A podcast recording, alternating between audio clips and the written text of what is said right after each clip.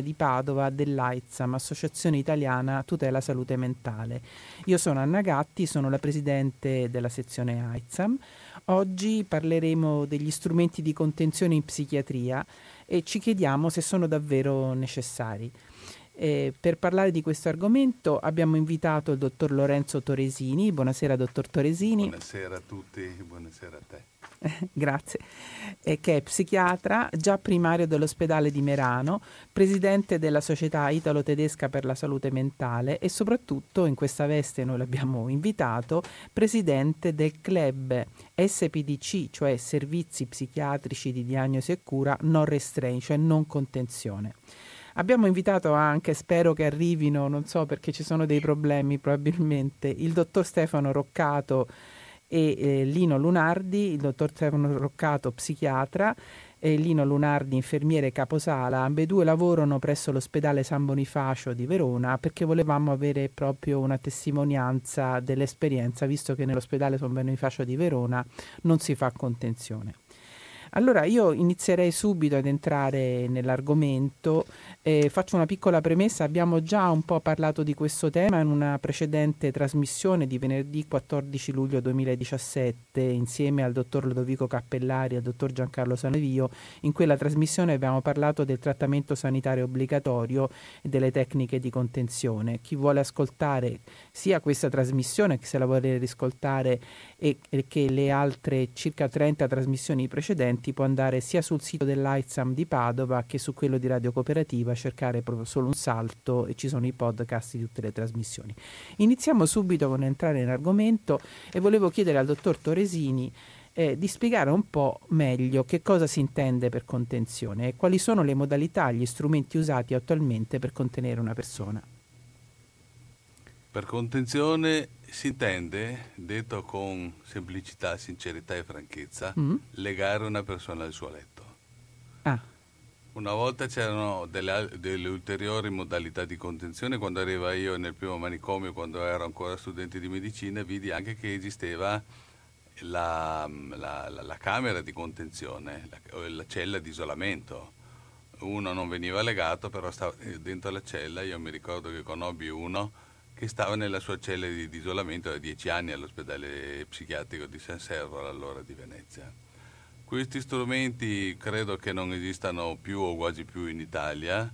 Ehm, rimane cioè le fibbie diciamo le, rimangono le fibbie sì rimangono le fibbie ah rimangono le fibbie prima invece c'erano proprio delle corde le più cam- lunghe del, no dicevo che c'erano delle camere di contenzione mm, ah. delle stanze di contenzione o c'erano anche i letti a rete c'erano dei letti con una rete sopra per cui uno non poteva uscire, però poteva ah, Una specie di sandwich, insomma, per... Mm, una rete... rete... delle gabbie, delle specie di gabbie. Ah, ah, non una rete sopra la persona, no, no, no, perché insomma quella gabbie, sembrava un po' pesante. Sì, sì, sì, una gabbia che in qualche modo eh, conteneva la persona. Di uscire, eccetera, però uno poteva grattarsi, girarsi nel letto, eccetera. La contenzione attuale, che è data da cinghie, eh, una, una, per ciascun polso e una per ciascuna caviglia, quattro cinghie, qualche volta una attraverso il petto, ehm, impediscono totalmente il movimento. Questo per quanto tempo avviene? Avviene per minuti, ore, giorni, settimane. Sicuramente settimane, mesi, non lo so, oggi come oggi. Vi devo dire la sincera verità che io non mi intendo molto di contenzione per il semplice motivo che io, pur avendo avuto una carriera di 47 anni di psichiatra, non ho mai legato nessuno. Però hai incontrato delle persone che erano, diciamo, potevano essere violente, potevano agitarsi, potevano avere dei comportamenti in qualche modo eh, aggressivi o verso se stessi o verso gli altri? Certamente, il nostro mestiere non è solo questo, ma è anche questo trovare delle persone aggressive che vengono portate contro la loro volontà oppure che all'improvviso o quasi all'improvviso si incavolano, quindi diventano aggressive, eccetera. È una cosa che non succede sempre, ma può succedere abbastanza frequentemente nel nostro mestiere. È normale, naturale, eccetera. Mm, qualche volta, non moltissime volte, ma nella mia, nella mia carriera mi sono volati, volati gli occhiali, insomma, no? Qualche sberla, qualche pugno me lo sono anche preso, non, non spesso per la verità, però voglio dire, fa parte della, de, della relazione con la persona disturbata, questo è evidente e inevitabile, insomma.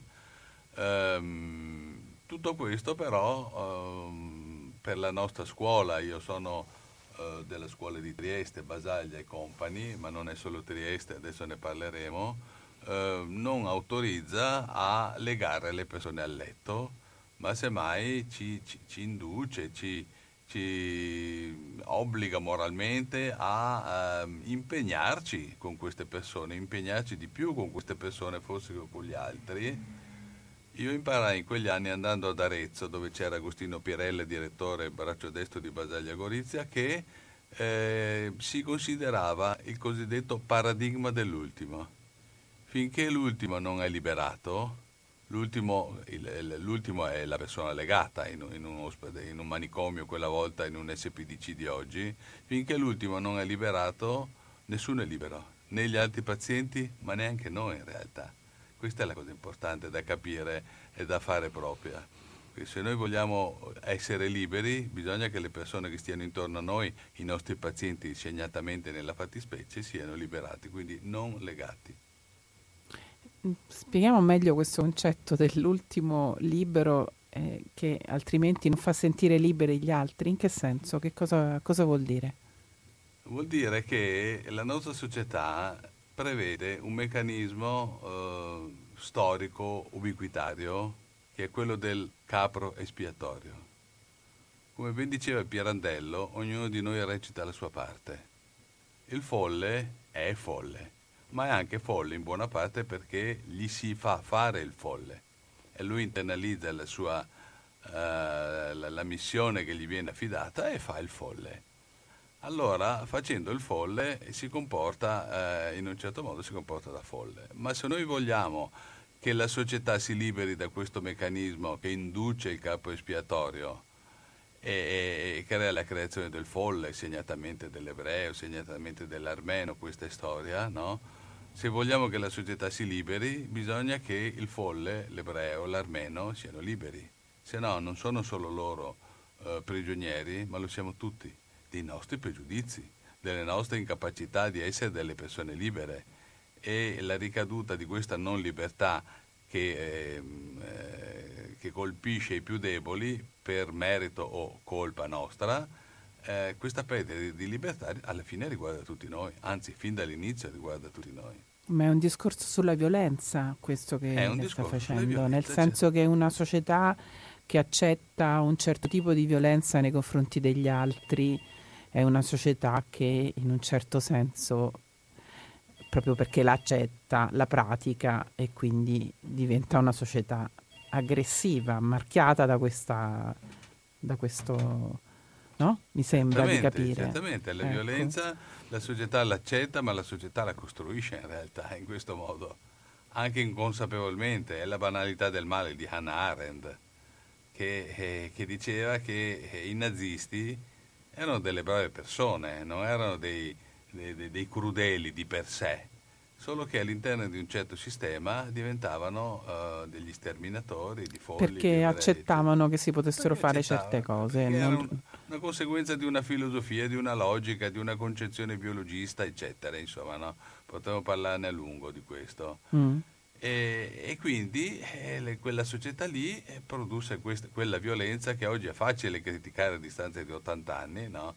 E non, non, ci accorgiamo delle violenze in cui siamo immersi quando andiamo in un ospedale e certi pazienti, non soltanto in psichiatria. Ecco, questa era una domanda che volevo fare sì. appunto, però la contenzione non è un'esperienza solo dell'ospedale psichiatrico, è una, è una pratica che viene utilizzata anche in altri contesti, sì. in particolare nel contesto geriatrico cioè molto spesso le persone anziane vengono legate e il motivo che viene dato è proprio un motivo di sicurezza, per paura che si alzino, vadano in giro, hanno semmai delle flebo, quindi è pericoloso.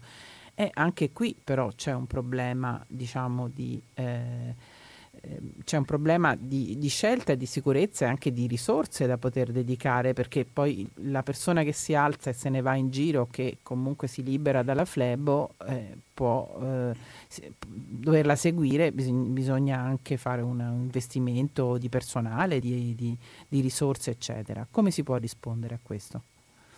Si può rispondere con il fatto che sì è vero che eh, la contenzione viene praticata anche al di fuori dell'ambito psichiatrico, però è anche vero che la, la legittimazione teorica, non giuridica perché non è più legittimata giuridicamente, di questo potremmo parlarne, eh, viene dalla psichiatria.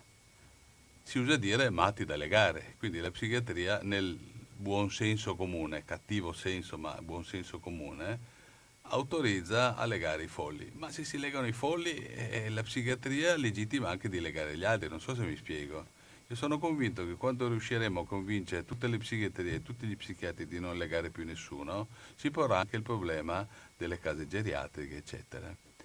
Concludo solo dicendo che Trieste, dove è nato il Nord Restraint, anzi era nato a Gorizia dieci anni prima, nel 61, poi a Trieste è andato avanti Ma nel 61 quindi non eh, con Basaglia o c'era con già Basaglia? Basaglia? Ah, cioè, Basaglia è stato arri- proprio, eh, perché adesso non sono conosco. Ecco. Arrivò a Gorizia nel 61 e iniziò ad abolire la contenzione a Gorizia nel 61 poi delle cose cambiarono a Gorizia e lui si trasferì a Trieste e nel 71 iniziò il ah, Ma quindi la storia del movimento contro la contenzione è strettamente legata a Basaglia o c'erano anche altre persone che hanno portato avanti questa... In questa... Italia in questo secolo nasce con Basaglia, però mm. Basaglia ha avuto un esempio molto eclatante, molto clamoroso e molto famoso, tutti gli psichiatri lo sanno, di un inglese, eh, Connolly, che eh, aveva abolito la contenzione in Scozia nel 1860. No ci picchia, quindi cento anni prima. Cento anni prima. Mm. La, le, l'espressione no restraint nasce da lì dall'Inghilterra. dall'Inghilterra ah, quindi non è un americanismo, anzi. No, no, no, no ecco. è, un, è, un, anglicismo. E questo perché lui era, era un quacquero.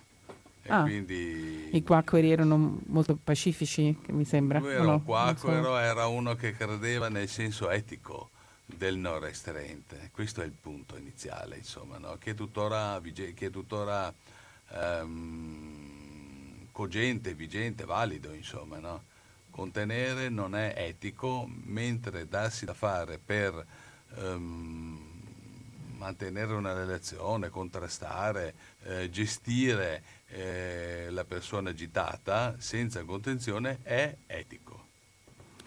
Bene, senta, io non volevo chiedere un'altra cosa, sempre su questo discorso della contenzione, perché io trovo che ci sia un po' una contraddizione tra da un lato da parte delle associazioni degli psichiatri che dicono giustamente che i malati mentali non sono pericolosi e c'è la risposta a uh, Salvini, no? Salvini che nel luglio del 2018, sei mesi fa, eh, appunto ha affermato che, ed è, ed è, ministro degli interni, quindi da, aveva una certa autorità per dirlo, ha affermato che in Italia sarebbe in atto un'esplosione di aggressione da parte di pazienti psichiatrici. È stata proprio un'affermazione assolutamente infondata e la Società Italiana di Psichiatria gli ha risposto che il 95% dei reati violenti commessi nel nostro paese è attribuibile a persone cosiddette normali. Allora, quindi premesso il fatto che gli psichiatri eh, sono, oh, dicono questa cosa, però eh, queste eh, SPDC non restrain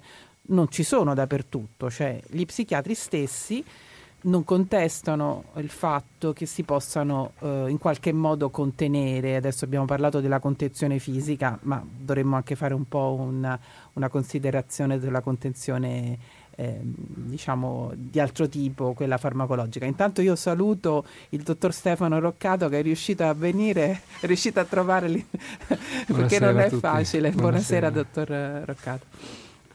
Ecco. Eh, volevo chiederle, appunto, c'è una contraddizione tra, questo, eh, eh, tra questa affermazione e poi la pratica eh, di fatto? Eh, lei come se la spiega? Come... È vero che insomma, lei è dalla parte di quelli che è più coerente, ma i suoi colleghi? Ma me la spiego con la storia. Allora, facciamo una piccola premessa. La psichiatria nasce con la nascita della ragione. Eh, bisognerebbe chiamarla raison, perché la ragione è nata in Francia, Voltaire, l'illuminismo, eccetera. Siamo tutti favorevoli all'illuminismo, siamo tutti illuministi. Spero, sì. Spero.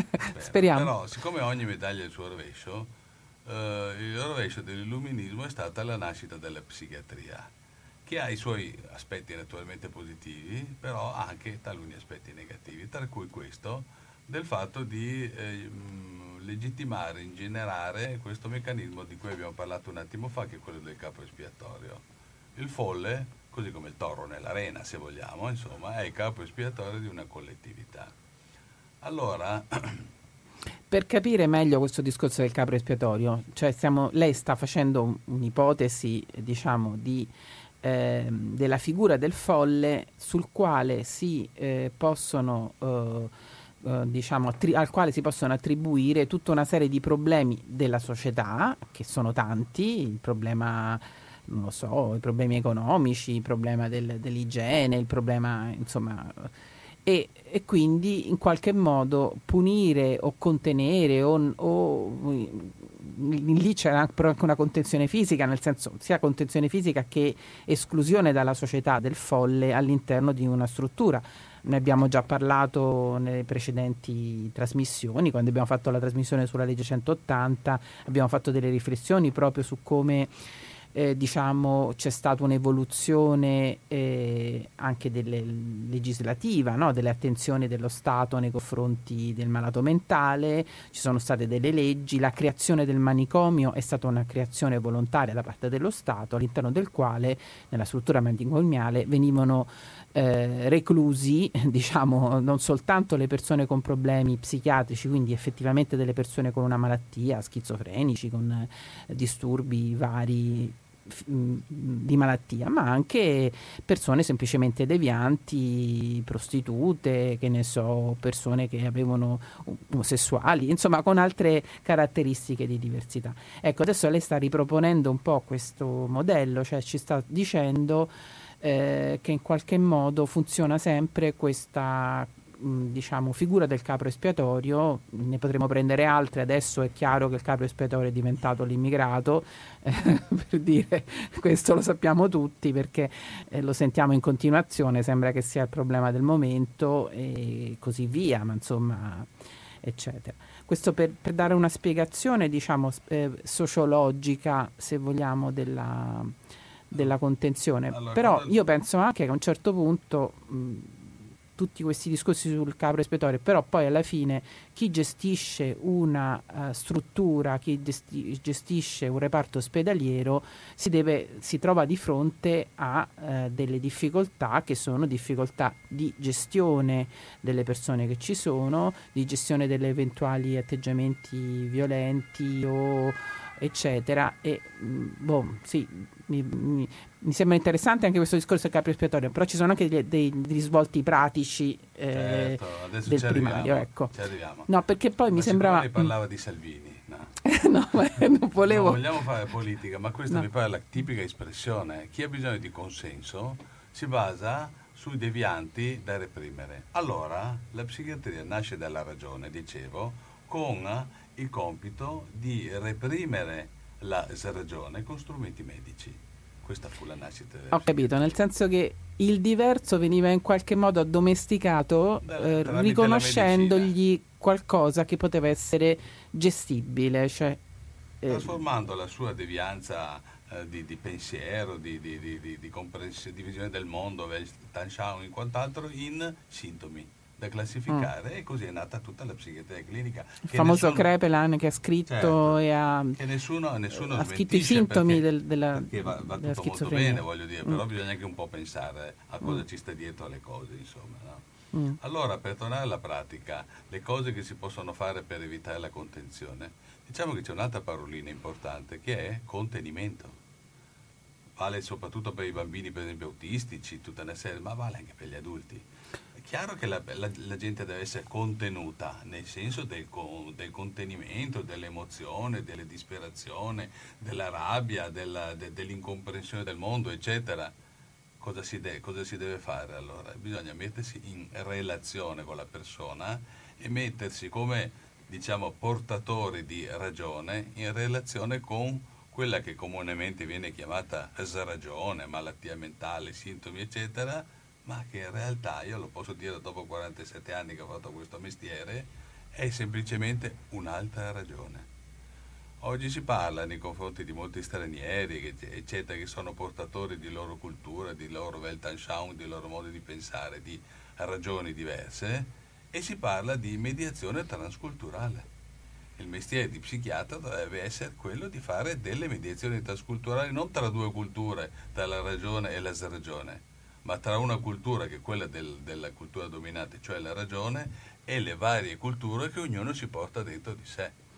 Senta, questo mi fa anticipare una co- cosa che volevo domandarle poi alla fine quando parliamo del libro, però qui, eh, qui eh, assolutamente bisogna citare questa, questa, parte del libro. Il libro di cui eh, sto parlando, che, di cui parlerò alla fine della trasmissione, si intitola Confinandanti ed è scritto appunto dal dottor Toresini. A un certo punto c'è un, una piccola eh, parte in cui eh, uno del protagonista, che è un po' un alter ego del dottor Toresini, che è Domenico, che è uno psichiatra, qui cito tra virgolette, capì qualcosa in più della follia, e cioè che non esiste crisi senza senso e che la follia esprime sempre qualcosa di vero, collegato con la vita di chi ne è latore. È un po' quello che ha detto lei adesso, adesso lo ripeto perché mi sembrava una frase molto bella e mm, l'avevo me l'ero proprio appuntata. Poi dopo parleremo di questo libro che è molto interessante. Quindi la contenzione tempo. serve ecco. proprio per negare il senso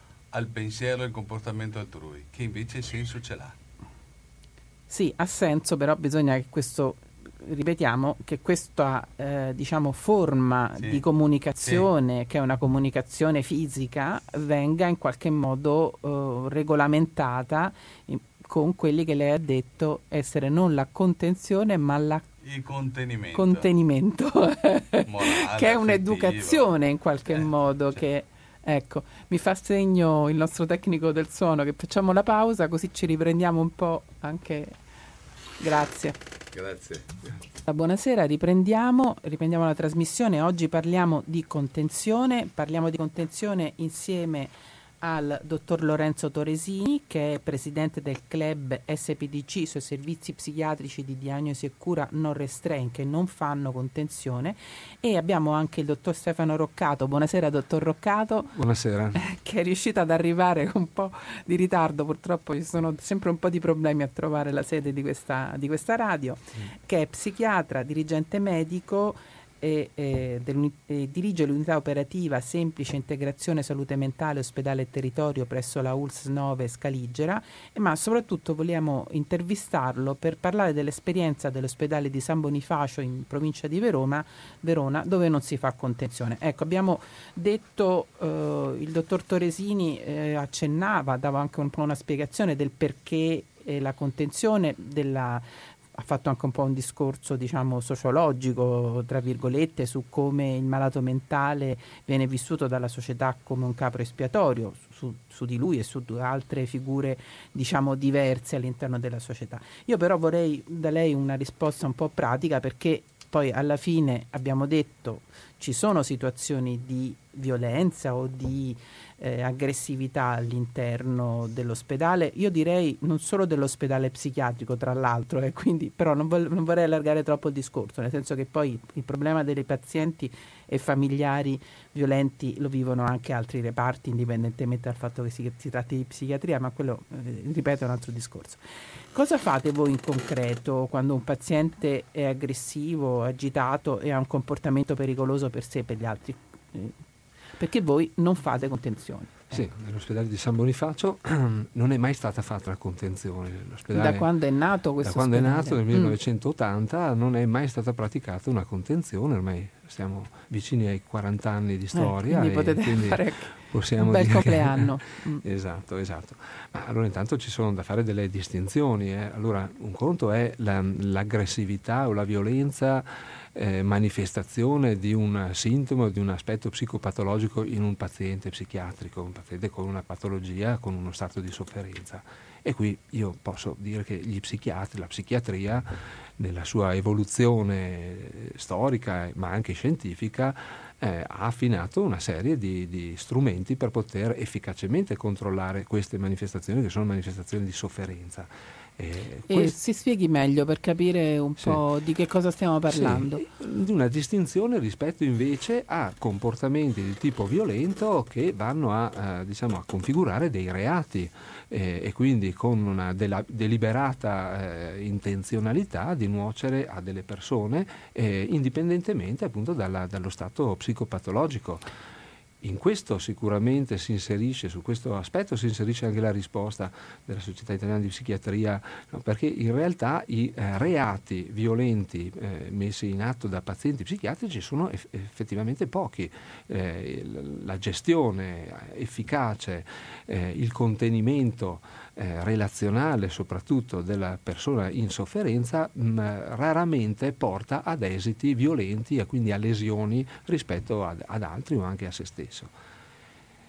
E quindi il, gli operatori della psichiatria di San Bonifacio hanno affinato nel tempo una serie di modalità relazionali, quelle che oggi vengono anche un po' mh, mm, sull'onda di mode chiamate tecniche di de-escalation, quindi modalità relazionali per il contenimento affettivo del paziente. Cioè, cosa fanno in concreto? Gli parlano, gli dicono... Ah, le cose da fare sono tante e mm. molte sono di buon senso, sicuramente far sfogare la persona, eh, accettare le sue manifestazioni in maniera non giudicante e cercare di capire qual è l'elemento che ha fatto scatenare un comportamento, una variazione del comportamento. Dell'umore de, o della... Dell'umore, ah. molte volte ci sono delle, delle motivazioni eh, non riconosciute prima, delle frustrazioni che la persona ha subito, eh, non si è sentito ascoltato, non si è sentito considerato, non, eh, delle volte ha mh, dolore, eh, non è riuscito a comunicare la presenza di questa, di questa manifestazione,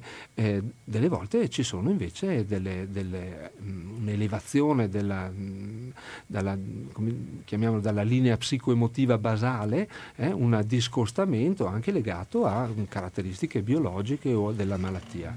E quindi scusi, nel caso in cui ci siano queste caratteristiche biologiche voi farete anche un intervento farmacologico, farmacologico ecco, perché poi ecco, una, una, delle questioni che io volevo un po' affrontare con voi era il discorso dei farmaci. Certamente. Perché eh, quando parliamo di contenzione, parliamo di contenzione fisica, noi abbiamo parlato di queste benedette fascette. Ecco, una cosa che volevo raccontare che è bellissima perché è venuta fuori eh, quando c'è stato il convegno, un convegno molto interessante a San Bonifacio. Eh, no, scusate, a San Bonifacio, a Sant'Orso, organizzato appunto dalla eh, dottoressa, non mi ricordo come si chiama, ecco. Eh? Era la ULS, ecco. Marangon, Sabrina Marangon, adesso me lo sono ricordato, molto bello. A un certo punto un infermiere, credo, forse Lino Lunardi, che oggi purtroppo non è potuto venire perché non sta bene, eh, ha raccontato che loro non hanno le fascette per contenere, no, queste quattro fascette per due per su, le, le mani e le altre due sui piedi e eh, c'era uno psichiatra, un nuovo psichiatra che gli chiedeva di prenderle e lui eh, non rispondeva di no perché non si può dire di no agli psichiatri naturalmente, diceva domani, domani le prendo, domani le ordino e poi finalmente lo psichiatra è andato da un'altra parte quindi gli, il paziente è stato i bene pazienti, comunque. I pazienti stanno bene. Va bene, comunque ritorniamo invece al discorso, quindi c'è eh, un eh, dosaggio anche del farmaco che viene dato nei casi in cui l'umore abbia una... Diciamo che l'approccio mm. farmacologico eh, è, deve essere un approccio curativo. Mm. Noi abbiamo diverse problematiche con cause diverse, manifestazioni diverse che rispondono anche a diverse categorie di farmaci. I farmaci tranquillanti eh, sono diciamo un po' una, un calderone eh, all'interno del quale noi psichiatri distinguiamo certo. diverse tipologie e utilizziamo... Quindi non c'è un tranquillante per tutti. No, non c'è un tranquillante ecco, per quindi tutti. Quindi se io sono agitata lei deve capire Lì, un po' qual allora, è la mia tranquillante per tutti lo usa l'anestesista, lo psichiatra. Vabbè, quello sì, quello è decisamente un tranquillante. esatto, il bravo psichiatra Beh. invece usa dei mm. farmaci che vanno cercano di agire sulle cause sottostanti quando la causa è prettamente di tipo biologico, ma non è sempre così, non è sempre così. Molte volte la causa è una causa di tipo relazionale psicologico. Ecco, allora... E quindi, scusi, sempre per capire bene, i vostri infermieri, i vostri operatori sono degli operatori che sono anche educati Certamente. molto a parlare con i pazienti Certamente, e ad ascoltare, ad ascoltarli, non parlare, sì. che non so se è una cosa che si riesce a fare in tutti i reparti ospedalieri, però eh, sì. sicuramente è... Sicuramente bisogna investire parte del proprio tempo in, in un approccio di questo genere, la, diciamo, le scorciatoie eh, sia mm. farmacologiche che la contenzione fisica, poi non portano ai risultati, eh, risultato finale, diciamo ideale, che è quello di un'alleanza tra eh, terapeuta e paziente, ecco. anche perché eh, l'episodio di ricovero e magari la, l'episodio di mm. agitazione mm. psicomotoria è un episodio in un percorso che eh, operatori e pazienti fanno insieme per molti anni, spesso per molti decenni. Certo, volevo un po' sottolineare questo fatto, cioè la contenzione noi abbiamo eh, è lesiva naturalmente per un'esperienza negativa per l'individuo che la subisce, eh, sei legato, eccetera. Però ci sono anche delle conseguenze, diciamo, di lungo periodo, nel senso che non è soltanto quell'episodio che succede lì, ma poi questo crea una frattura anche molto forte nel rapporto tra il malato e chi lo cura e diciamo l'istituzione che lo cura. No? Per questo ecco, è fondamentale questo... un intervento che tenga conto anche della storia tra medico e paziente, altrimenti il paziente può subire dei veri e propri traumi, noi mm, conosciamo insomma, delle vere e proprie sindromi da stress post-traumatico legate a interventi coercitivi, alla contenzione fisica o, insomma, eh, o comunque a gestione del, del problema non fortunata. E dall'altra parte anche gli operatori, se eh, le cose non vanno bene, se la, il supporto diciamo, dell'equipe non è sufficiente a contenere in maniera efficace l'episodio di aggressività, anche gli operatori poi dopo possono andare in crisi. Ma spesso l'operatore va in crisi eh, come dire, possiamo chiamarla una crisi di coscienza, a lungo andare c'è un, proprio una, un meccanismo di mh, distacco dalla mh, capacità emotiva, di empatia con il paziente, eh, l'esercitare il proprio potere in maniera fisica con le contenzioni eh, ecco, mh, genera degli effetti negativi anche sull'operatore. Sì, cioè la persona si abitua come una cosa normale il fatto di avere degli sì. atteggiamenti violenti no, nei confronti del paziente. Questo sicuramente non fa bene certo. in nessun modo. Sì, sono stati fatti anche degli esperimenti negli anni 60 e 70 eh, proprio per cercare di capire i meccanismi che possono portare a, dire, a un esercizio improprio del proprio potere. Eh? E, spesso insomma, l'operatore, se non è consapevole di questi meccanismi, ci può cascare, può quindi entrare in, una, eh, in un esercizio improprio degli strumenti che ha in mano, imponendo una volontà eh, sul, sul, sul, paziente, ma subendone poi anche lui stesso dei contraccolpi nel, nel, nel, lungo periodo, nel medio-lungo periodo. Certo, certo, io capisco quello che lei sta dicendo, nel senso che proprio l'infermiere l'operatore eh, si, si, si, trasforma un po' in una persona che poi non pensa che sia possibile la guarigione del paziente, pensa che il paziente possa essere aggressivo, pensa sì. che co- proietta tutta sì. una serie si entra di... anche in un circolo vizioso perché ovviamente è una... È una... quello che, che, noi chiamiamo lo stigma di cui abbiamo già anche, parlato, certo. che è lo stigma che però spesso sono i, gli stessi operatori che hanno nei confronti dei pazienti. Certo, certo. Ecco, questo mh, mm, volevo un po' sottolineare, ma questo, mh, mm, cioè,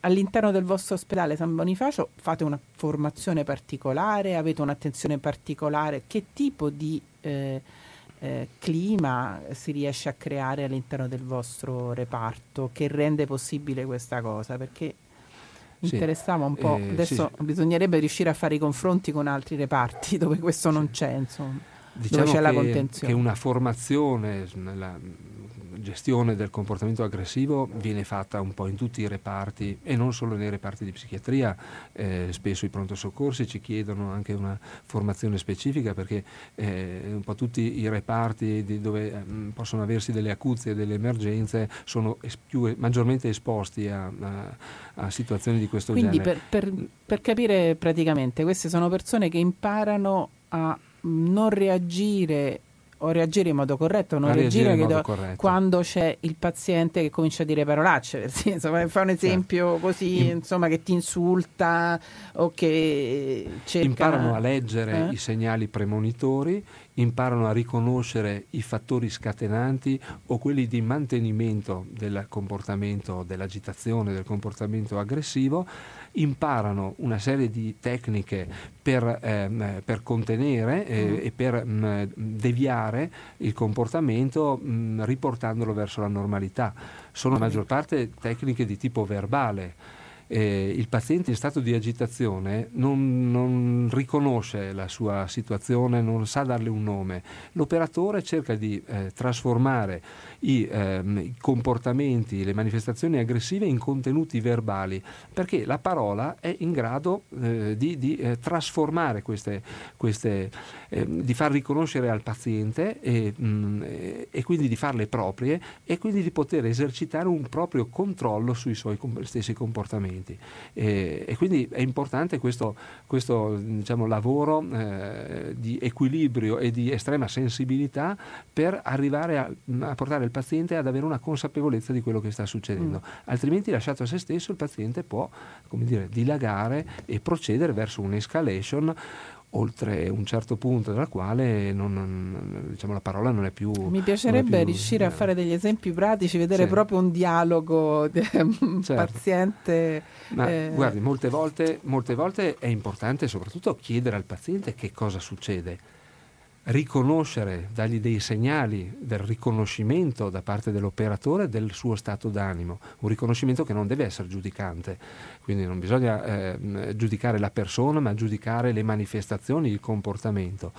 E, no, sono veramente interessata perché a me eh. succede di avere a che fare con delle persone ogni tanto come sono proprio e girano, non so come dirla sì. diversamente, ma certo. sono, molte volte eh. la persona ha proprio bisogno di comunicare, di dire perché, cosa è successo, cosa non è successo e deve essere, essendo una persona che comunque è ricoverata in un reparto di psichiatria, un motivo ci sarà mm. e quindi c'è uno stato di sofferenza e quindi non è sempre in grado da solo di eh, adottare i comportamenti idonei per far valere la propria voce e per Ho farsi capito. capire. Ecco, quindi molte volte è proprio come dire, eh, in una situazione di frustrazione costante che alla fine lo porta diciamo, mm. ad avere un'esplosione di tipo aggressivo. E quindi è importante farlo parlare, per esempio, è importante eh, fargli percepire la nostra, la nostra, vicinanza, è importante poi eh, cercare di eh, come dire, mh, eh, offrirgli la possibilità di comportamenti alternativi che siano socialmente eh, più, più, più, accettabili e anche per lui stesso questa cosa spesso porta a un calo della tensione e a un recupero, recupero della tranquillità e della calma. Certo, um, ho capito, ripeto, io le chiederei delle lezioni, semmai dei, dei, piccoli video per tutti noi.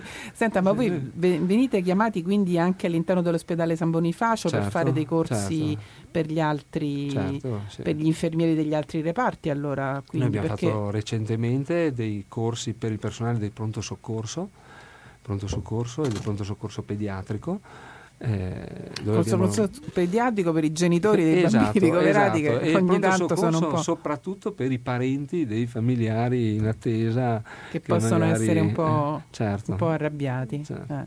sentite questa è una domanda che potrei fare a tutte e due quindi io me la faccio perché eh, una cosa che mi aveva molto colpito quando siamo andati a sentire questo convegno sulla non contenzione era che c'erano tanti primari eh, e che ogni primario era diverso dall'altro, naturalmente, con delle personalità, con delle caratteristiche, eccetera. E naturalmente io come, eh, come utente, come familiare, eh, vorrei capire qual è il segreto per portare eh, una, eh, una, una non, la, un reparto di non contenzione. Allora, E c'è una storia comune dei reparti che non, non, hanno contenzione. Il reparto di San Bonifacio, mi ricordo che è stato eh, praticamente c'era Andreoli, è stato il primario de, che non so se è, è lui che ha cominciato ha aperto il reparto, ma insomma c'è, diciamo Andre, c'è l'impronta di Andreoli. È stato una, una, eh. un, un, inizio fortunato perché eh, appena promulgata la, la, la legge di riforma, la 180, la legge, cosiddetta legge Basaglia, è stato aperto il reparto di San Bonifacio e eh, il dottor Andreoli aveva detto i manicomi sono chiusi, i metodi manicomiali non possono più essere utilizzati. E quindi è cominciato subito. Sono partiti in questa maniera. Il dottor Andreoli poi è stato dieci anni nel reparto di San Bonifacio fino al 1990 e, e poi si sono succeduti altri, altre guide eh, c'è da dire che negli ultimi dieci anni il reparto di San Bonifacio ha avuto una storia un po' travagliata, nel senso che ha avuto un grandissimo e vorticoso e continuo cambio di, eh, soprattutto nella, della classe medica e ci sono stati ben otto primari che si sono succeduti negli ultimi dieci mm, anni. Mm, quindi è stato più importante forse il gruppo degli, certo, degli infermieri certo, a questo punto, certo. devo dedurre. Certo, no. diciamo che nessun eh? primario, tutti, ogni primario, la maggior parte dei primari venivano poi da realtà diverse in cui magari si conteneva e eh, si sono trovati si sono adattati uno a questa staff novità. molto coeso, molto eh, diciamo, eh, convinto, convinto, convinto nella, nella e anche forse un po' inconsapevole di quello che succedeva da altre parti, perché anche questo insomma abbiamo valutato aver avuto un senso. Ma perché non ci sono mm. tanti scambi di infermieri da, altre, da altri reparti psichiatrici? Diciamo che nel reparto di San Bonifacio ehm, c'è stato un nucleo abbastanza uno zoccolo duro, zoccolo del... duro del... e i, le persone che arrivavano da, altri, da, altre realtà, anche di tipo psichiatrico, trovavano dire, una, un'atmosfera culturale molto molto consolidata, molto strutturata e per cui mh, venivano integrati, sono stati sempre integrati in maniera naturale. Quindi abbozzavano il fatto che insomma ci sta... Ma sì, duravano, sono sempre durati I primari non, non, avevano voglia di cambiare le cose. Ma poi dopo i primari eh. hanno tutti accettato, hanno anche eh. visto, insomma, hanno Beh, saputo sembra... riconoscere, riconoscere, anche una, un clima che è diverso che si respira mm. in un reparto a, a, basso, a bassa tensione coercitiva, chiamiamolo così. Certo, certo. Eh, per cui insomma ci sono una serie di vantaggi per il paziente e anche per gli operatori. Eh, io ho avuto una, una storia diciamo, personale per cui ho lavorato in reparti che contengono e in reparti che non contengono, ho lavorato eh, nel reparto di Mantova che insomma, dal, dagli anni 90 aveva abbandonato con un processo, con una decisione eh, che, che, che, ha modificato le pratiche allora esistenti. E io sono arrivato dopo per cui le cose erano già fatte e non ho alcun merito. Poi ho lavorato invece in dei reparti che, che attuavano il tutorato, non la contenzione. E la cosa sicuramente, che sicuramente mi sento di dire è che l'atmosfera è estremamente diversa. Ah. Il livello di tensione è più basso mm. e quindi anche gli sfoghi, gli esploit di tipo di agitazione di aggressività sono minori e più facilmente riconducibili poi alla una, a una gestione più e lei cosa pensa, dottor Toresini, di questo discorso? Cioè, eh, che cosa pensa che sia, eh, se possibile, c'è, c'è, una storia comune dei reparti psichiatrici che non fanno contenzione? Oh, e questa è legata molto ai primari, alla figura dei primari, cioè il primario che decide va in un ospedale che funziona in un certo modo, va in un reparto che funziona in un certo modo, a un certo punto prende, riunisce gli altri operatori e dice no, qui dobbiamo fare una contenzione. Si può fare? È così che funziona? Uh, sì, funziona così e mi ha molto interessato quello che ha detto il collega Stefano Roccato di eh, quello che è il, la, la, consapevolezza, la coscienza e l'unità di intenti del personale infermieristico. Um, la mia esperienza, allora, innanzitutto, la mia esperienza è che è molto importante che ci sia una certa atmosfera che ci sia un certo clima, una condivisione e direi addirittura un orgoglio di essere non restraente, di non contenere. E, e ehm, questo, a questo ci si arriva quando c'è una comunicazione, eh, quando c'è una leadership etica, che può essere del primario ma può essere anche del caposala o di alcuni leader interni, medici e o non medici, una leadership illuminata è una leadership eh, con, con, dei contenuti anche affettivi, direi, una comunicazione affettiva in cui ci si capisce e si comunica questa eh, consapevolmente inconsapevolmente questa disponibilità affettiva anche al paziente. E, e questo fa sì, comporta, ar- fa, fa, arrivare al fatto che quando il paziente eh, è agitato, in realtà lui comunica, perché esiste un linguaggio verbale, esiste un linguaggio extraverbale che è molto importante essere in grado ed essere disponibili innanzitutto, perché se non si è disponibili non si è più in grado di farlo, di decrittare il linguaggio extraverbale dei gesti, anche se sono violenti. Nel momento in cui si interagisce, ci si, ci, si, ci si, confronta con la persona in difficoltà, agitata, eccetera, che non riesce a trovare una, mod- una modalità di comunicazione che sia accettabile, eccetera, ehm, si, si, si, comprende, si inventa e si comunica questa uh, capacità, disponibilità a, decreta- a decrittare, a decifrare il linguaggio extraverbale e a mettersi in relazione anche con questo. E questo è quello che calma veramente. Io per esempio sono abbastanza poco d'accordo, ma mi va bene tutto, che si parli di tecniche di de-escalation, come oggi si usa a dire. Questa è una tecnica. Io non so se sia una tecnica o, o, o non sia una, una, disponibilità umana, etica, eh, sensata, di cui il personale e i medici, quando fanno così, sono, diventano consapevoli e ne diventano orgogliosi. Ecco perché, come diceva Stefano Roccato un attimo fa, anche se cambiano i primari, il hardcore, il nucleo duro resta del concetto, della, concezio- della concezione e dell'orgoglio di questa cosa qua. Va bene, facciamo una piccola pausa, poi riprendiamo questo tema. Grazie.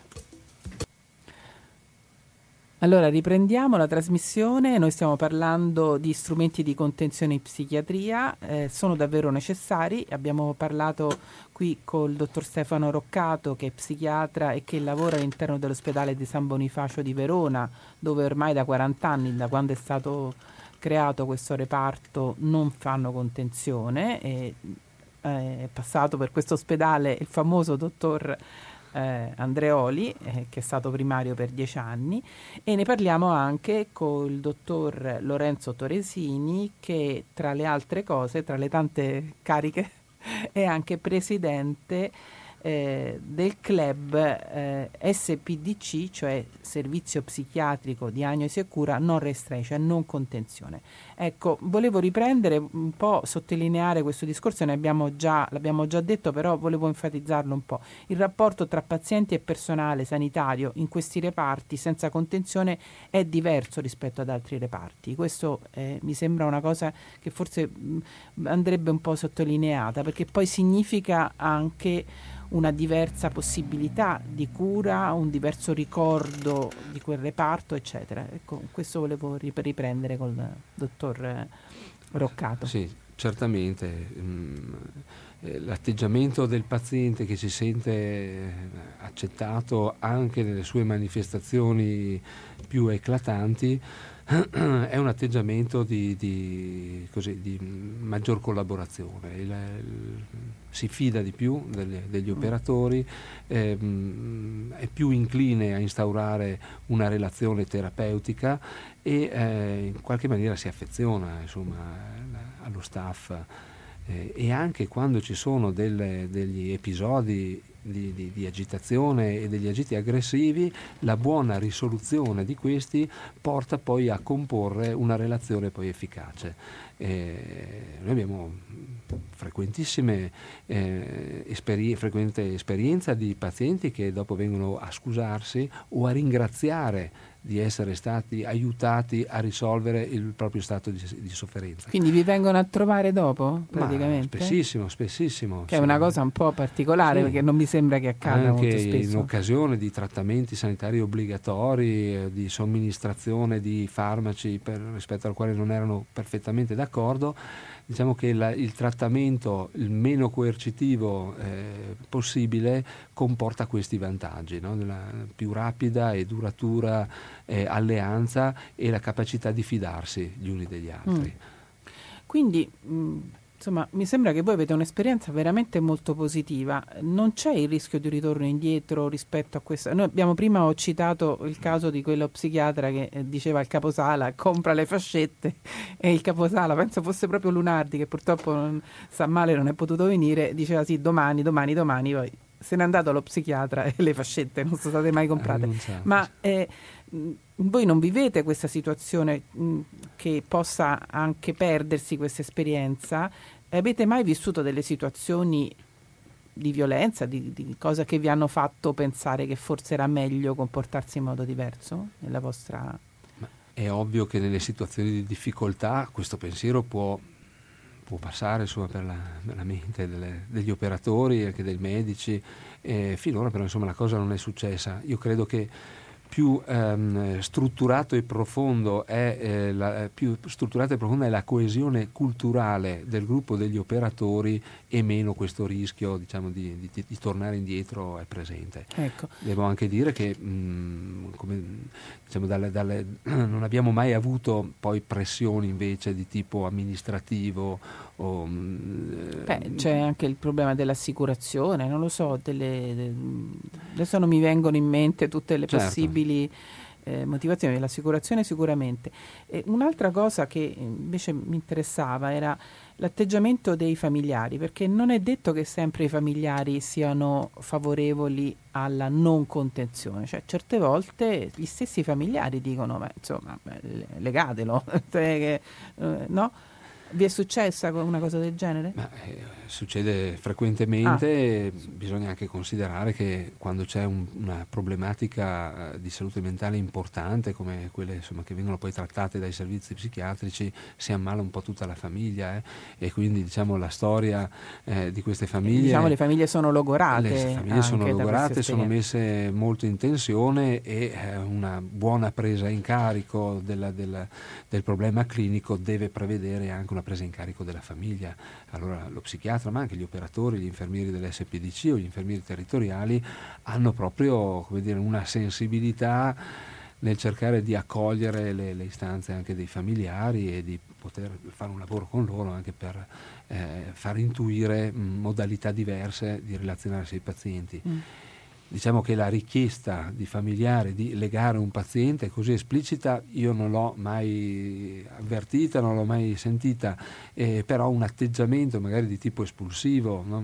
ma adesso eh, in psichiatria tenetevelo voi, no? ecco, ovviamente queste sono, sono, espressioni che sono frutto di, di, storia di sofferenza certo, e forse a, certo. a, volte anche di una carenza di supporto alle famiglie sì. che quindi si sentono un Io po' penso così, di sì, penso di sì. Certo. Però mi sembra di capire che eh, questo volevo un po' enfatizzarlo che all'interno del vostro reparto c'è anche una grossa solidarietà tra i vari operatori, cioè se c'è certo. qualcuno che poi è in difficoltà interviene ah beh, certo. quell'altro, certe eh. volte anche uno si allontana e esatto. ne viene un altro. Se io certo. ho quello. Se mi accorgo ho quella, una quel paziente che insomma mi dice un sacco di parolacce, dopo un po' mi girano anche a me. Insomma, io mi allontano e chiamo il collega che forse. Certo, delle volte ci si accorge insomma, che il paziente meglio. risponde meglio, ha un miglior feeling con un operatore, allora ci si eh, Oppure diciamo di, certo. che c'è il discorso certo, del film. Certo. Sentite, noi viviamo comunque una società che mi sembra sempre più violenta, questo violenta almeno verbalmente, basta sentire dibattiti confrontare i dibattiti televisivi politici di 30 anni fa con quelli di adesso e sentiamo veramente eh, un'aggressività verbale, ma pa, eh, anche gli stessi ragazzini, gli stessi giovani che spesso usano parolacce insomma per, per esprimersi. Ecco, voi eh, avete riscontrato nella vostra esperienza un'escalation della violenza eh, che eh, in qualche modo vi, vi, vi, un, vi, mette un po' in crisi, vi, crea delle difficoltà? Chi vuole rispondere? Ma no, io non, non posso dire di aver esperito una, sperimentato un'escalation di violenza. La violenza, parlo della violenza spicciola, della violenza quotidiana, del eh, rapporto uomo-donna, del rapporto con il personale psichiatrico, de, della vita comune, per me è più o meno sempre quello, da quello che ho percepito, percepisco io, eccetera. Altro discorso della violenza nella società. Io non lo so, per esempio, per esempio uh, i, gli omicidi, no?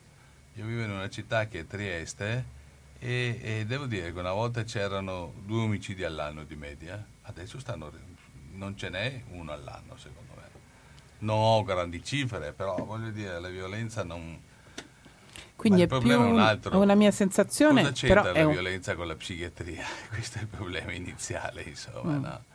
Eh, perché le, le... Però se c'è una modalità violenta di eh, mm, parlare, di, di, relazionarsi, di, eh, di, fare questo in qualche modo come, ehm, come comportamenti generali ha un effetto. Se, se, tutti siamo abituati ad avere un atteggiamento aggressivo, verbale, io sto parlando dell'atteggiamento aggressivo verbale perché non ho non ha esperienze di atteggiamenti aggressivi fisici, però il verbale sì, lo sento, sento in continuazione, insomma, sul lavoro, cioè io sento, e volevo capire se questo in qualche modo viene, emerge anche nella vostra esperienza e se crea delle difficoltà. Ma, eh, secondo me è un problema di educazione. ecco, le manifestazioni aggr- di aggressività verbale sono manifestazioni di maleducazione che effettivamente in questo periodo sono forse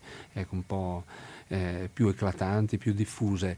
Eh, anche io non riscontro però di, di, di, parallelamente un aumento delle, delle, manifestazioni di aggressività o di violenza all'interno diciamo, della, della nei pazienti con, con, disagio mentale e mi sembra anche che eh, le statistiche poi dicano che effettivamente i reati violenti sono in costante diminuzione. Eh, forse ci si può riallacciare a un argomento già citato, una, una, un'argomentazione già mh, mm, eh, accennata in precedenza, che forse c'è un uso strumentale di pochi fatti eclatanti finalizzata ad altri scopi. Insomma. Ecco. Certo, il consenso, la creazione di un clima di paura, un'idea anche della società che è una società di un certo tipo, per cui è meglio dare più spazio alle persone che promuovono eh, diciamo tutte le misure di, di, contenzione di vario tipo, che non sono solo le contenzioni nei confronti delle,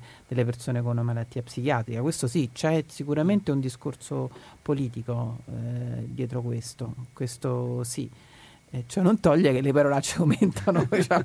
la gente dice parolacce e che si esprime in modo un po' È cambiato diciamo, il linguaggio. aggressivo il linguaggio, bisogna solo capire, che, interpretare che quelle parole poi nascondono. Ma io penso un'altra cosa, mm. quello che sta cambiando in realtà è, come dire, la concezione eh, forse eh, formalmente religiosa del mondo. Una volta le parolacce erano un peccato, oggi quanti pensano in questo, in questo modo qua?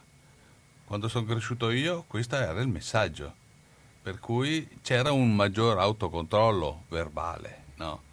Forse adesso c'è anche un po' più di libertà, un po' più di liberazione. Io non, non, non, non sono favorevole al linguaggio scurrile, ovviamente, però forse c'è dietro anche questa, questo tipo di, di trasformazione della società, che è una trasformazione globale, per cui eh, la società sta diventando più laica, insomma, no? Sì, forse mm, potremmo fare una bella trasmissione eh. sull'idea di peccato sì. e l'idea sì, di senso sì. di colpa, eccetera, e vedere quanto servivano e non servivano e cosa, che cosa... Per il controllo politico e sociale. Ah, forse società. per il controllo politico e sociale, ma forse avevano anche altri effetti. Io non sono così eh, non chiuderei solo in questo modo tutto il discorso. Volevo, riportiamo il discorso, diciamo, riportiamo il tema a, sempre alla, contenzione. Adesso io volevo vedere un po' quali sono gli aspetti, perché abbiamo, intanto diamo un po' di numeri. Allora, abbiamo detto che non sono molte le, i servizi psichiatrici di diagnosi e cura sì. che, fanno, uh, che non fanno contenzione. Nel 2016 eh, meno del 10%. E io eh, vorrei porre un, un, po' di domande a lei, appunto, come eh, presidente di questo club eh, di servizi psichiatrici di diagnosi e cura non restrain. Allora, il problema qual è? È un problema economico? Costa più, mm, eh, cioè fare, non fare contenzione costa in termini di risorse e perché nel territorio ci sono realtà così diverse? E come sono distribuite tra l'altro queste realtà? Forse sarebbe anche un, un discorso ulteriore da fare su vedere dove sono concentrate queste eh, SPDC non restraint. Allora, prima domanda e prima, e eh, prima eh sì, sono, sono, un bel po'. sì, sì, sì. sì. Ehm, eh, se il problema è economico. Di, ecco, il problema è economico. Non contenere non costa di meno. Secondo me eh, adesso si, si stanno Cioè non costa di più? Non contenere non costa di più. Ecco. Non contenere non cioè, costa di più. Il se paga uguale, ci costa uguale. Non c'è bisogno di un, di un aumento del personale. Ah, perché eh, invece spesso viene detto il contrario. ma è impensabile che, il, che le aziende sanitarie concedano un aumento di personale, un aumento di budget per non, non contenere, quindi non esiste eh, con tre persone in turno in un SPDC mattina, pomeriggio e notte, le, questa cosa si può fare. Si può fare ancora di più perché, come diceva il collega un attimo fa, la, il clima è più, è più, sereno, è più tranquillo. Cioè, la, la, la, non contenzione porta a una riduzione delle violenze, dell'aggressività, eccetera, per cui tanto meglio, insomma. No? Dirò un altro piccolo dettaglio, io ho fatto spesso questa riflessione, la presenza del genere femminile in turno. Ah, le donne calmano, sono calmanti? Oh, la mia sensazione precisa, sarebbe interessante fare delle ricerche. Questo è molto se, bello. Se, vengono, se, c'è uno agitato e gli si presentano tre mm. donne, tre infermiere OS di notte, io credo che la probabilità che, che quest'uomo aggredisca le, le, donne sia molto più bassa. Ah, questo mi fa molto piacere. Concordo, concordo. Lei concorda. Anche perché, Le donne anche perché sono se il problema è la mai? reazione alla provocazione, sia pure involontaria, da parte del personale che si difende, eccetera, senza rendersi conto che provoca, secondo me questo è più facile nel genere maschile. Anche se, anche se non lo vuole fare, ma il solo fatto che sia maschi, secondo me, può essere una provocazione. È il testosterone nell'aria che fa... Eh, un... Sicuramente la sua, la sua influenza, sì. ah. Io faccio sempre l'esempio no, un po' del, del, del, del mondo animale, no? eh, un bel gregge di pecore, ci sono tutte le pecore, sono tutte mansuete e, e, poi dopo magari ci sono due arieti e gli arieti si guardano, si fissano negli occhi e poi dopo si scontrano. Ecco, ecco questo non succede, non succede che un ariete vada a scontrarsi con, con una pecora. Una pecora. E in realtà è, è, vero questa cosa qui. Eh, eh, spesso può avere una, una, una, un aspetto, un effetto inibente eh, l'affrontare, l'approcciare un paziente in agitazione o aggressivo eh, da parte del personale femminile. Eh, così come altre cose, insomma, eh, per esempio l'offerta di cibo, per esempio, è un'altra delle cose che abbiamo scoperto essere banale ma, ma, ma molto efficace. Qualsiasi cibo oppure... Mm, ecco, diciamo magari non il caffè cioccolata. caldo bollente, ecco. la cioccolata. magari, ah. eh, perché ci sono, ci sono delle cose che non si possono fare eh, quando si è agitati e violenti. Eh, per cui essere galante eh, con, una, con, una, persona di sesso femminile non lo si può fare eh, se si è agitati e quindi è una cosa che va in contrasto, così come mangiare quando si è agitati eh, non si riesce, non si riesce. E quindi ci sono tutta una serie di eh, escamotage che si, possono, che si possono utilizzare, tra cui quello del personale femminile. Questo del personale femminile mi fa molto piacere, devo dire anche perché infermieri uomini sono rari, sempre più rari, come anche psichiatri uomini eh. sono sempre più rari, il mondo sta andando in una direzione, bisogna fare il conto con quello che c'è. E perché però, scusi, la, l'altra domanda che le avevo fatto, ne hanno fatte tante tutte insieme, ma perché sul territorio nazionale ci sono realtà così diverse? Che poi è una domanda che io faccio sempre, qui ogni tanto allora, scopriamo delle cose molto... Che non... un po' rispondere Beh. io. Mm. Ci fu un periodo, e in parte è ancora vigente, in cui si sarebbe potuto scrivere un albero genealogico delle situazioni di, eh, delle storie di deistituzionalizzazione psichiatrica nei manicomi prima e negli SPDC dopo. In che senso genealogico? Nel perché... senso che c'erano maestri e allievi. Basaglia, ah, capito. di Basaglia. Quindi bisogna andare a seguire i suoi allievi dove erano. Uno, uno ad Arezzo dirigere Arezzo, uno a Ferrara dirigere Ferrara, Genova, poi Perugia, eh, c'è una sorta, sì, volendo si potrebbe trovare questa continuità. Ecco un po' il perché, insomma. Um, l'altra, l'altra, questione è, è, bah, è, un po' casuale. Allora, io vorrei raccontare brevissimamente la mia storia quando sono andato a Merano, dove non c'era un SPDC e tutti i pazienti acuti venivano trasportati, legati come salami a Bolzano, in SPDC di Bolzano, dove venivano tenuti legati per un certo periodo, eccetera. E mi ripropose, chiede l'autorizzazione del direttore generale, di aprire un SPDC e mi ripropose di fare un restraint come era mia abitudine, perché sia a Portogruaro che a Trieste non, io non ho mai legato nessuno. Riuscì a convincere, tramite una storia che sarebbe divertente raccontare, riuscì a convincere il personale e i colleghi tutti a non legare nessuno e, e, e pian pianino questa cosa. Poi eh, però io a Merano mi trovavo isolato perché confine nord dell'Alto Adige è, è, il Nord Tirolo e in Nord Tirolo si legava e si lega e come tuttora. Ah, si lega anche adesso? Sì, a Innsbruck, eccetera. Io litigai una volta in pubblico col direttore della clinica psichiatrica di Innsbruck nel 1984. Lui diceva peste corna della 180 di Basaglia, eccetera. Io parlo tedesco naturalmente e, e ebbi più applausi io di lui perso in casa.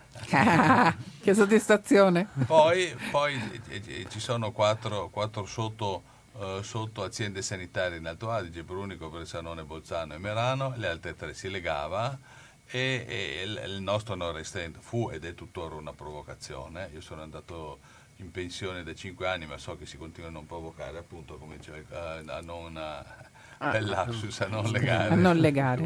Quindi siete un'isola praticamente. Però, e quindi mi sono detto, ma è mai possibile che rimaniamo co- così isolati? Per superare l'isolamento inventai, prendendo a prestito una modalità comunicativa mediatica eh, ben nota del ben noto Silvio Berlusconi, la parola club. Club di Forza Italia e io, eh, che non sono di destra, dissi però che idea, facciamo un club degli SPDC non restretti Va bene, allora mi fanno segno che dobbiamo fare una piccola pausa e poi riprendiamo proprio con questo tema, de- tema del club. Grazie. Allora, buonasera, riprendiamo la nostra trasmissione. Oggi parliamo di contenzione. Gli strumenti di contenzione in psichiatria sono davvero necessari? Parliamo col dottor Lorenzo Toresini e col dottor Stefano Roccato, ambedue psichiatri. Il dottor Roccato è psichiatra presso l'ospedale di San Bonifacio in provincia di Verona. Il dottor Lorenzo Toresini, tra le altre cose, è anche presidente del club SPDC, cioè Servizi Psichiatrici di Diagnosi e Cura, cioè gli ospedali psichiatrici. Eh, non restrain. Ecco, ci stava spiegando come è nata l'idea di creare questo, questo club no? al, ispirandosi al club di Forza Italia di Berlusconi, insomma con altri scopi. Perché il termine club contiene in sé un concetto di esclusività, per cui se uno vuole iscriversi al club deve eh, guadagnarselo. Ma se uno vuole iscriversi al club degli SPDC non restrained basta che accetti di non legare più. E, e, pian pianino questa cosa ha cominciato a funzionare, abbiamo organizzato un, un convegno ogni anno facendone pubblicità, una volta a Caltagirone in Sicilia, la prima volta a Merano, una volta um, a Grosseto, una volta eccetera eccetera. Ehm, e, e, e, facendo pubblicità e pian pianino qualcosa si è cominciato a muovere te- nelle teste degli psichiatri, del personale, dei familiari, eccetera, insomma. Ehm, cre- cioè, sono le persone, scusi, che chiedono un primario che le telefona, si mette in contatto con lei, le dice io voglio far parte del club, come funziona? Ah, un, allora, eh, il club degli SPDC è un'associazione di persone, non è un'associazione di SPDC, perché gli SPDC sono azienda sanitaria e quindi il legale rappresentante di ogni SPDC è deve direttore essere il direttore generale. generale sì. E quindi è un'associazione in cui si iscrive chi vuole. Uh-huh. Ma se uno si iscrive, viene ai convegni, eccetera, apprende e trasmette delle culture, insomma, no? le cose che stiamo dicendo noi adesso, eccetera, insomma, no? Allora, il primo risultato che ebbi stando a Merano in Alto Adige è che dopo un po' arrivò il collega primario di Trento, che è abbastanza noto, Renzo De Stefani, eccetera. Dice, L'abbiamo intervistato ecco, oddio, la volta scorsa, proprio la volta scorsa sì, è stato sì, qui sì. con noi. Bravo, simpatico, intelligente. Assolutamente. E disse, ma, ma sai che sta cosa mi intriga, facciamo anche noi adesso un percorso e, e dopo, nel giro di un anno e mezzo, due anni, sono arrivati a non contenere più nessuno. E quindi abbiamo superato questo isolamento perché Caltagirone è distante dall'Alto Adige, ma Trento un pochino meno. Caltagirone veramente mi, mi piacerebbe intervistare anche quelli di Caltagirone. Peccato che siano così lontani. Ecco. E quindi, eh, e quindi sta, sta cosa della, della, messa in discussione della contenzione sta cominciando a passare, anche perché ci sono degli aspetti legali che vengono mistificati, sottovalutati, rimossi. Ecco, cioè... una cosa che, scusi, la interrompo, sì. ma chi fa contenzione, chi mette in atto misure di contenzione, sì. non, può, non, rischia una denuncia penale? Ma certo, eh. perché una volta c'era una legge che eh, legittimava, regolamentava e quindi legittimava la contenzione, che era il decreto delegato del 1909 della legge delega del 1904. Che è quella che ha istituito i manicomi, la legge delega. i manicomi, che fu la fotocopia della legge del 1838 francese, che fu la legge che eh, fi, eh, eh, fabbric- costruì i manicomi in tutta Europa, in tutto il mondo, eccetera. Ah, quindi è partita dalla Francia, insomma. Sì, sì, sì, la psichiatria è sì, sì, sì. con la... Adesso non facciamo la... la storia della psichiatria, se no ci, certo. ci confondiamo. Allora, il fatto che la legge 180 del, del, 1978 abbia abolito in tutti i sensi i manicomi per legge significa che il suo decreto delegato, eh, che, o meglio, che la legge 1904 sia stata abolita dalla legge del 78, significa che anche il suo decreto delegato, questo lo, lo dice e lo sa qualsiasi giurista, quando viene abolita una legge anche tutte le leggi deleghe sono automaticamente abolite. Questo non, non sta scritto da nessuna parte perché non è necessario, sta nel diritto questa cosa qua. Per cui non c'è nessuna legge, a differenza di prima del 78, che autorizzi la contenzione. Ergo, contenere oggi è un reato penale che risponde ai due eh, articoli del codice penale, articolo 605 e 610, eh, sequestro di persona e eh, violenza privata. Quindi ogni, ogni, contenzione è semplicemente un reato penale. Beh, però scusi, e chi risponde di questa cosa? L'infermiere che ti ha messo le adesso fascette? Ci arriviamo, adesso, ah. ci arriviamo, adesso ci arriviamo.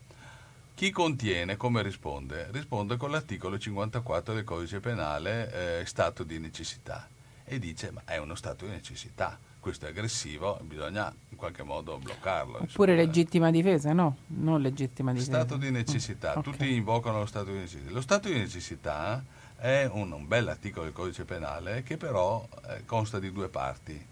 La prima parte viene sempre citata e dice se c'è una situazione di necessità, se tu fai re, un reato per difendere te, te stesso e la persona, allora quel reato non esiste perché è, leg- è legittimato. La seconda parte però dell'articolo 54 del codice penale dice tutto questo non è valido per personale che eh, professionalmente è eh, addetto a, a, a, situazioni pericolose. Quindi il pompiere che non entra in una casa che brucia per salvare una persona non è legittimato a farlo per stato di necessità. E così, quando c'è una persona agitata, se si trova sull'orlo di un, di, di, di, di un ponte e sta per buttarsi giù, allora hai diritto anche a dargli un pugno, a buttarlo per terra e saltargli addosso per evitare che si faccia del male, è stata necessità. Ma se si trova su, uh, intorno, con quattro mura intorno, un pavimento e quattro persone, e allora no. Allora non è la stessa cosa, lo stato di necessità ti dice che, no, che, che, che non vale la... Scusi, ma c'è qualcuno che ha fatto una cosa del genere? C'è qualche parente qualche, o qualche paziente che ha intentato una causa penale? Lei... Purtroppo ancora no, però è importante... Stiamo che... suggerendo da questi sì, microfoni. Sì, sì, Io sono convinto che sia necessario che pian pianino qualcuno faccia una denuncia, o meglio, c'è stato un unico caso, o meglio, stati due casi, di due persone che sono decedute, eh, contenute, uno eh, a Cagliari e uno a Vallo della Lucania. Eh, quello a Cagliari ca- mi sembra abbastanza famoso perché c'è stato sì, anche il libro della, del, del, giudice, del giudice sì, che sì, proprio si intitola... Oddio, adesso non mi ricordo il titolo, ma insomma... E tu legalo subito. E tu slegalo subito. Slegalo subito. Questo è, eh, però ci, ci, fu, ci, fu, una soluzione nel caso di mm-hmm. Cagliari. Nel caso di Vallo della Lucania ci fu una condanna interessantissima perché in primo grado furono condannati i medici, non gli infermieri in appello furono condannati i medici e anche gli infermieri perché fu superato il concetto che gli infermieri avessero eseguito degli ordini, come i nazisti. I nazisti eseguivano degli ordini, quindi loro non erano responsabili. Scusatemi l'esempio. Sì, sì, beh, in Cassazione è andata ancora meglio perché è stato stabilito dalla Cassazione, quindi in via definitiva, il fatto che la contenzione non è un atto medico il presidente dell'Ordine dei Medici di Trieste, che tentò di far passare questa cosa anche in Federazione degli Ordini dei Medici, per il momento non ci riuscì, ha messo nero su bianco che la contenzione, siccome non è un atto medico, non può essere prescritta dal medico. E quindi se c'è una contenzione è una responsabilità del personale che lo fa. E questo dovrebbe essere diffuso questo concetto. Cosa succede? Che la gente non ci pensa, va finta di non saperlo, tira a campà, siamo in Italia, eccetera. Però il problema è sì, questo. però mi sembra che ci sia anche una... Eh, adesso facciamo una domanda che forse le sembrerà un po'...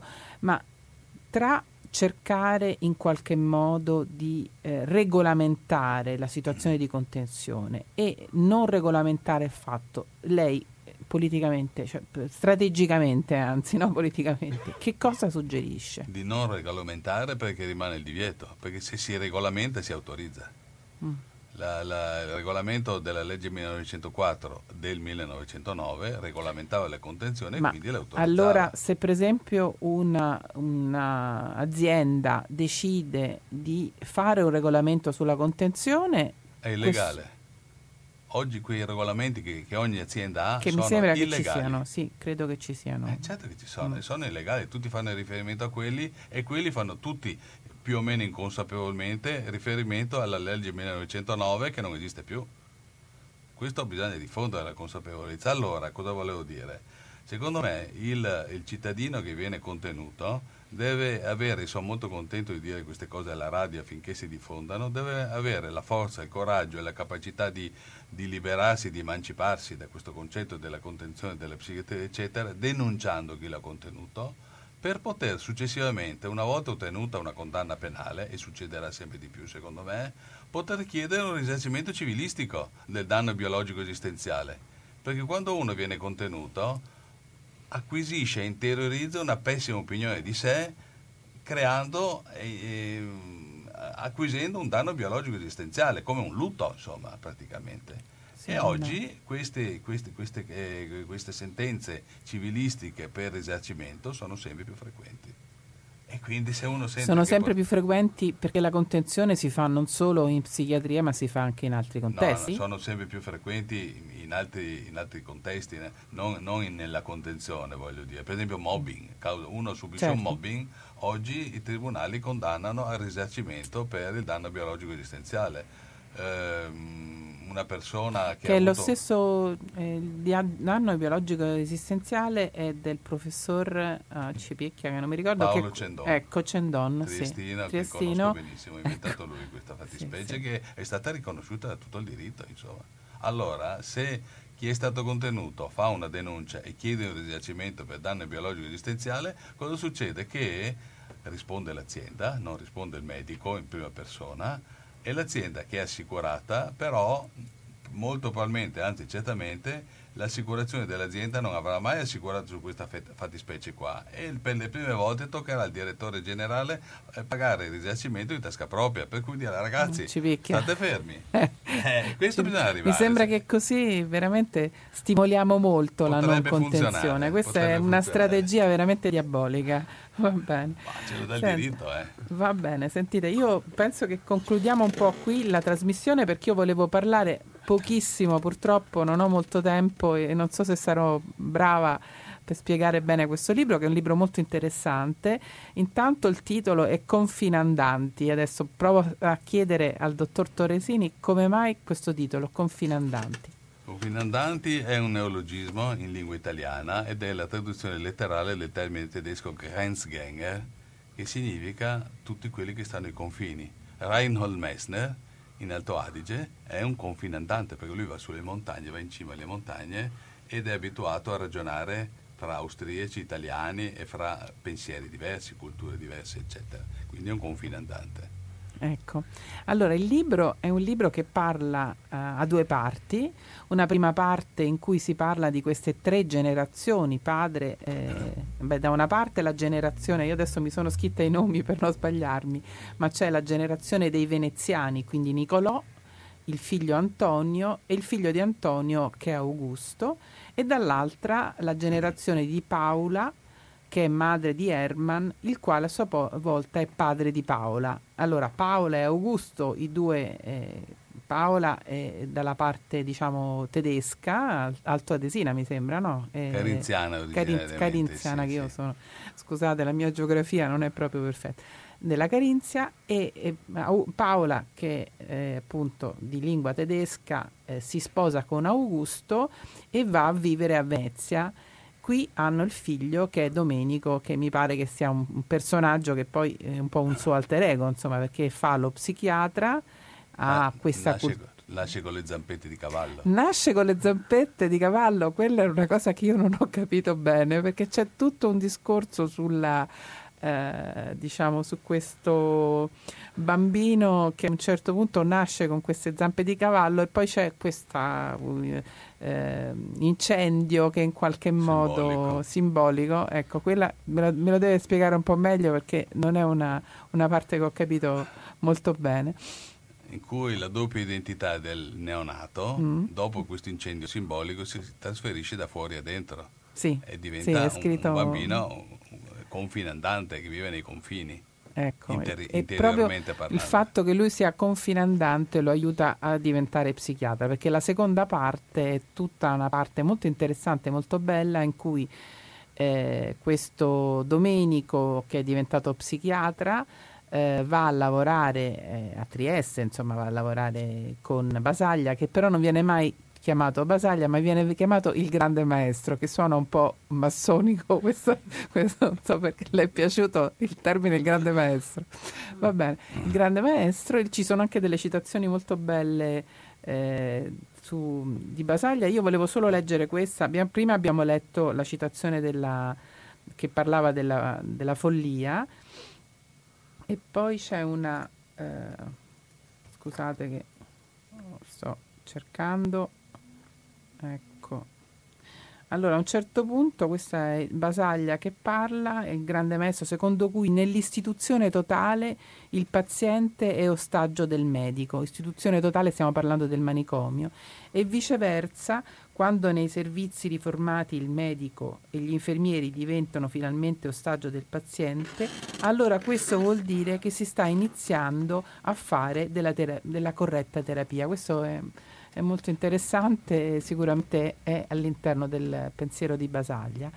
Ecco, mh, mm, ne, nella seconda parte c'è Domenico che incontra Basaglia che fa psichiatria, e, mm, il discorso sui manicomi, sulla chiusura dei manicomi, su tutte quelle innovazioni e quel fermento di idee che hanno caratterizzato quel periodo e poi ci sono una serie di incontri di Domenico con i pazienti, con la storia dei pazienti. Ecco, un'altra cosa interessante che volevo molto brevemente, perché non abbiamo il tempo, ci sarebbero tante domande da fare su questo libro perché eh, stima veramente molte, molte, considerazioni. Ecco, una cosa interessante è questo discorso delle tre generazioni, no? cioè il fatto che l'identità di un individuo è, è determinata, è, è, caratterizzata da queste tre generazioni, dal, cioè i bisnonni, i nonni e il padre, insomma, certo. le tre generazioni eh, e poi un'altra cosa che appunto l'abbiamo capito dal titolo, ma che comunque è riproposta in vario modo, è questo discorso della diversità e dell'accoglienza della diversità e anche del vivere la diversità eh, anche certe volte con una certa sofferenza perché non è sempre così facile poi riuscire a eh, farsi accettare all'interno no? la, la madre di, di Domenico, Paola che vive a Venezia essendo tedesca e che continua ad avere questo bell'accentone tedesco che, che, viene sempre fuori, viene sempre evidenziato. Va bene, io consiglio allora eh, anche la lettura di questo libro, il dottor Lorenzo Torresini mi ricordava che ne ha scritti anche altri, sarebbe anche interessante fare delle considerazioni sul rapporto tra scrittura e... Eh, terapia, eh, par- parola e terapia che è molto, è molto importante. Volevo salutare e ringraziare ancora il dottor Lorenzo Torresini per essere stato qui con noi, grazie. E il dottor Stefano, eh, Stefano Roccato. Saluto eh, Lino Lunardi, spero che ci ascolti comunque. Porterò i saluti. Ecco, va bene, gli, gli auguro di, di, guarire presto e do, vi do appuntamento al prossimo venerdì, tra due venerdì, cioè venerdì 8 marzo Eh, avremo con noi la dottoressa Carla Cremonese, il dottor Marco Solmi e la dottoressa Federica Gentili. Parleremo degli stati mentali a rischio di esordio psicotico, nuove possibilità di riconoscimento e di cura. Grazie a tutti e buona serata. Grazie mille. Buona serata.